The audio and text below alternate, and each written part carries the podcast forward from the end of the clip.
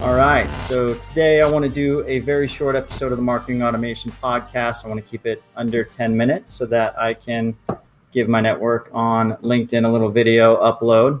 Now, this week I'm focused on Quora marketing. So along those lines, I'm going to answer the question, is Quora marketing a thing? Now, the short answer is, of course, yes, big time. It's a thing. Uh, the reason is Quora has, I think, close to three hundred million monthly active users, maybe more at this point. Uh, Quora threads, the actual questions with stacked answers underneath, rank all over search. And um, Quora's audience, the demographic that exists in Quora, is highly affluent for the most part, college educated, um, you know, very, uh, very savvy people uh, look to Quora to get their questions answered. Um, so if you are in a B two B company or you have a personal brand uh, and you want to further the reach of that brand and you want to also capture some credibility, Quora is the place to go. So the strategy I'm going to talk about is a thought leadership creation strategy, is a personal branding strategy.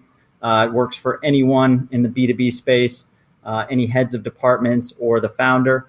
As well, it works for someone that's in transition, wanting to rebrand themselves uh, from maybe a C E O of a company to a published author, for example.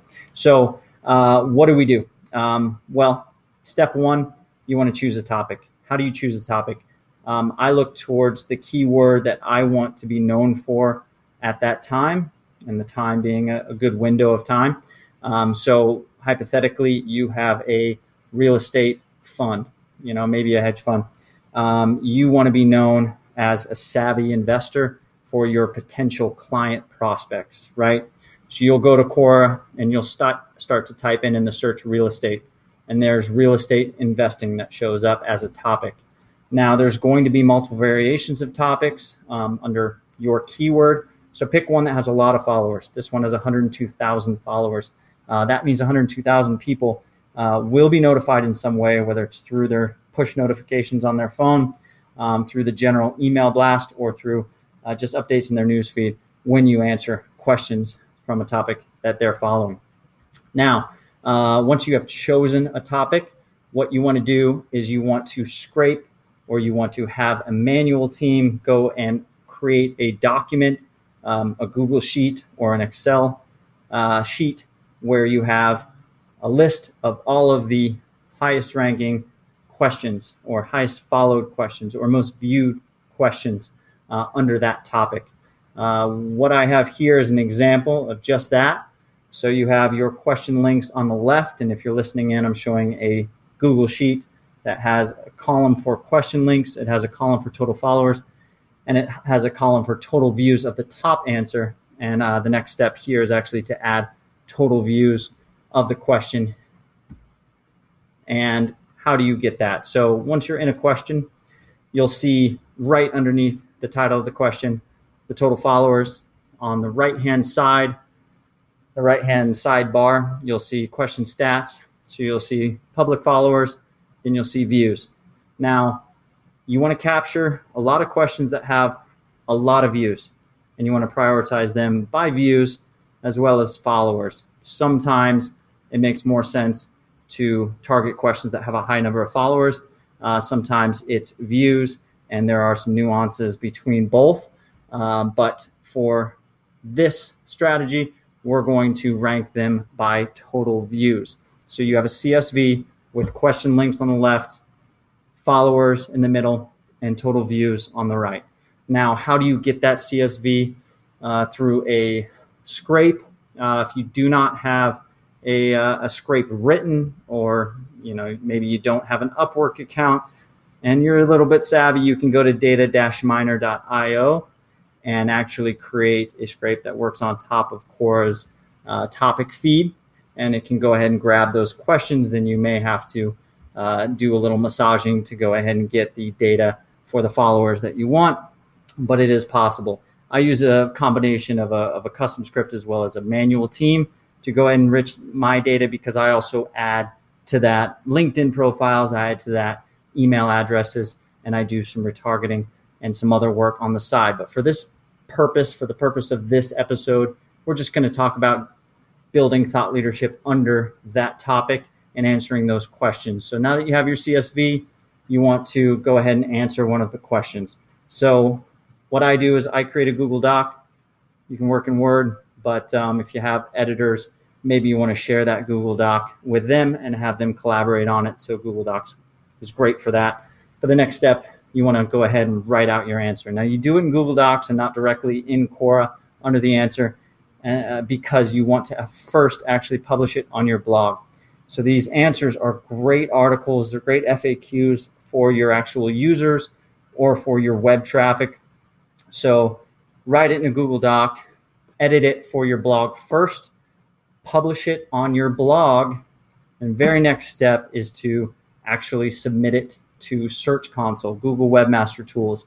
Uh, the reason for that is so Google will go ahead and crawl and index it off of your blog first and attribute that content to, to you.